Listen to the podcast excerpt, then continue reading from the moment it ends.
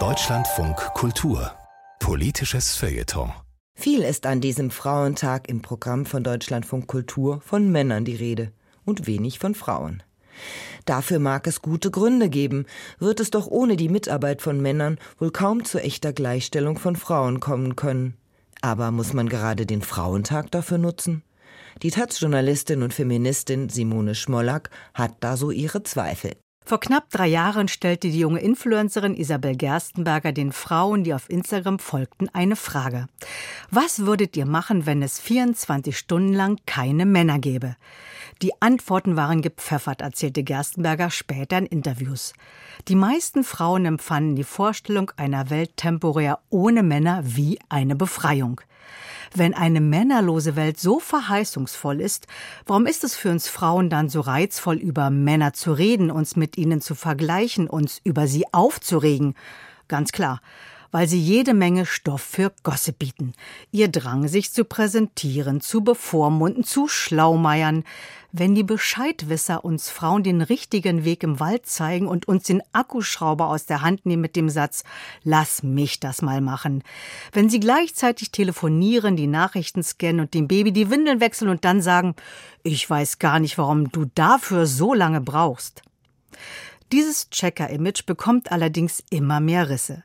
Seit einiger Zeit bemerken Männer selbst, dass sie in Wirklichkeit gar nicht so stark sind, wie sie glauben, sondern vor allem Probleme haben, Probleme machen und manche von ihnen überhaupt ein einziges Problem sind. Sie tun sich schwer damit, eine moderne Form von Männlichkeit zu finden. Sie fühlen sich zurückgesetzt und marginalisiert durch Feministinnen.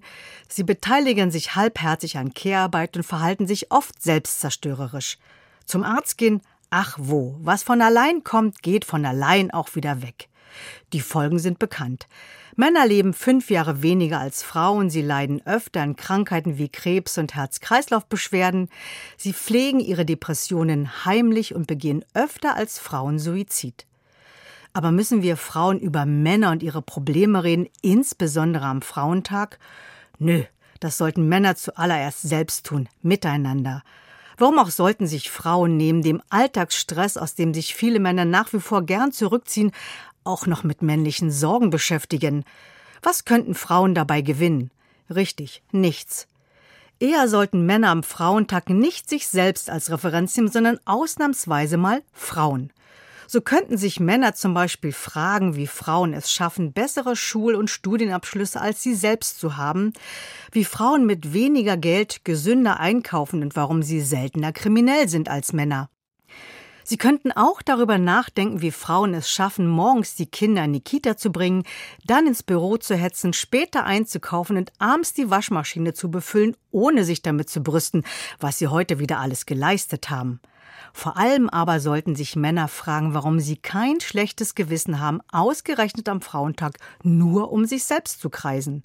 Ja, uns Frauen wird noch immer nichts geschenkt. Wir müssen das schon selber tun.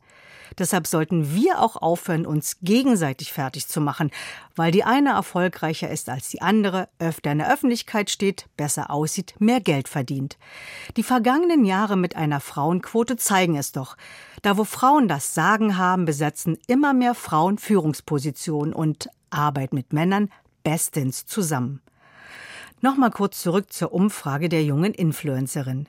Isabel Gerstenberger hatte auch ihren männlichen Instagram-Followern eine Frage gestellt, was sie 24 Stunden lang ohne Frauen tun würden. Die Antworten fielen weniger hart aus als die der Frauen.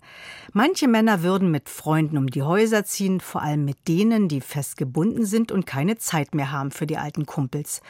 Aber nicht wenige würden warten, bis die 24 Stunden rum sind und ihre Freundin wieder da ist. Man muss ja schließlich mit jemandem reden.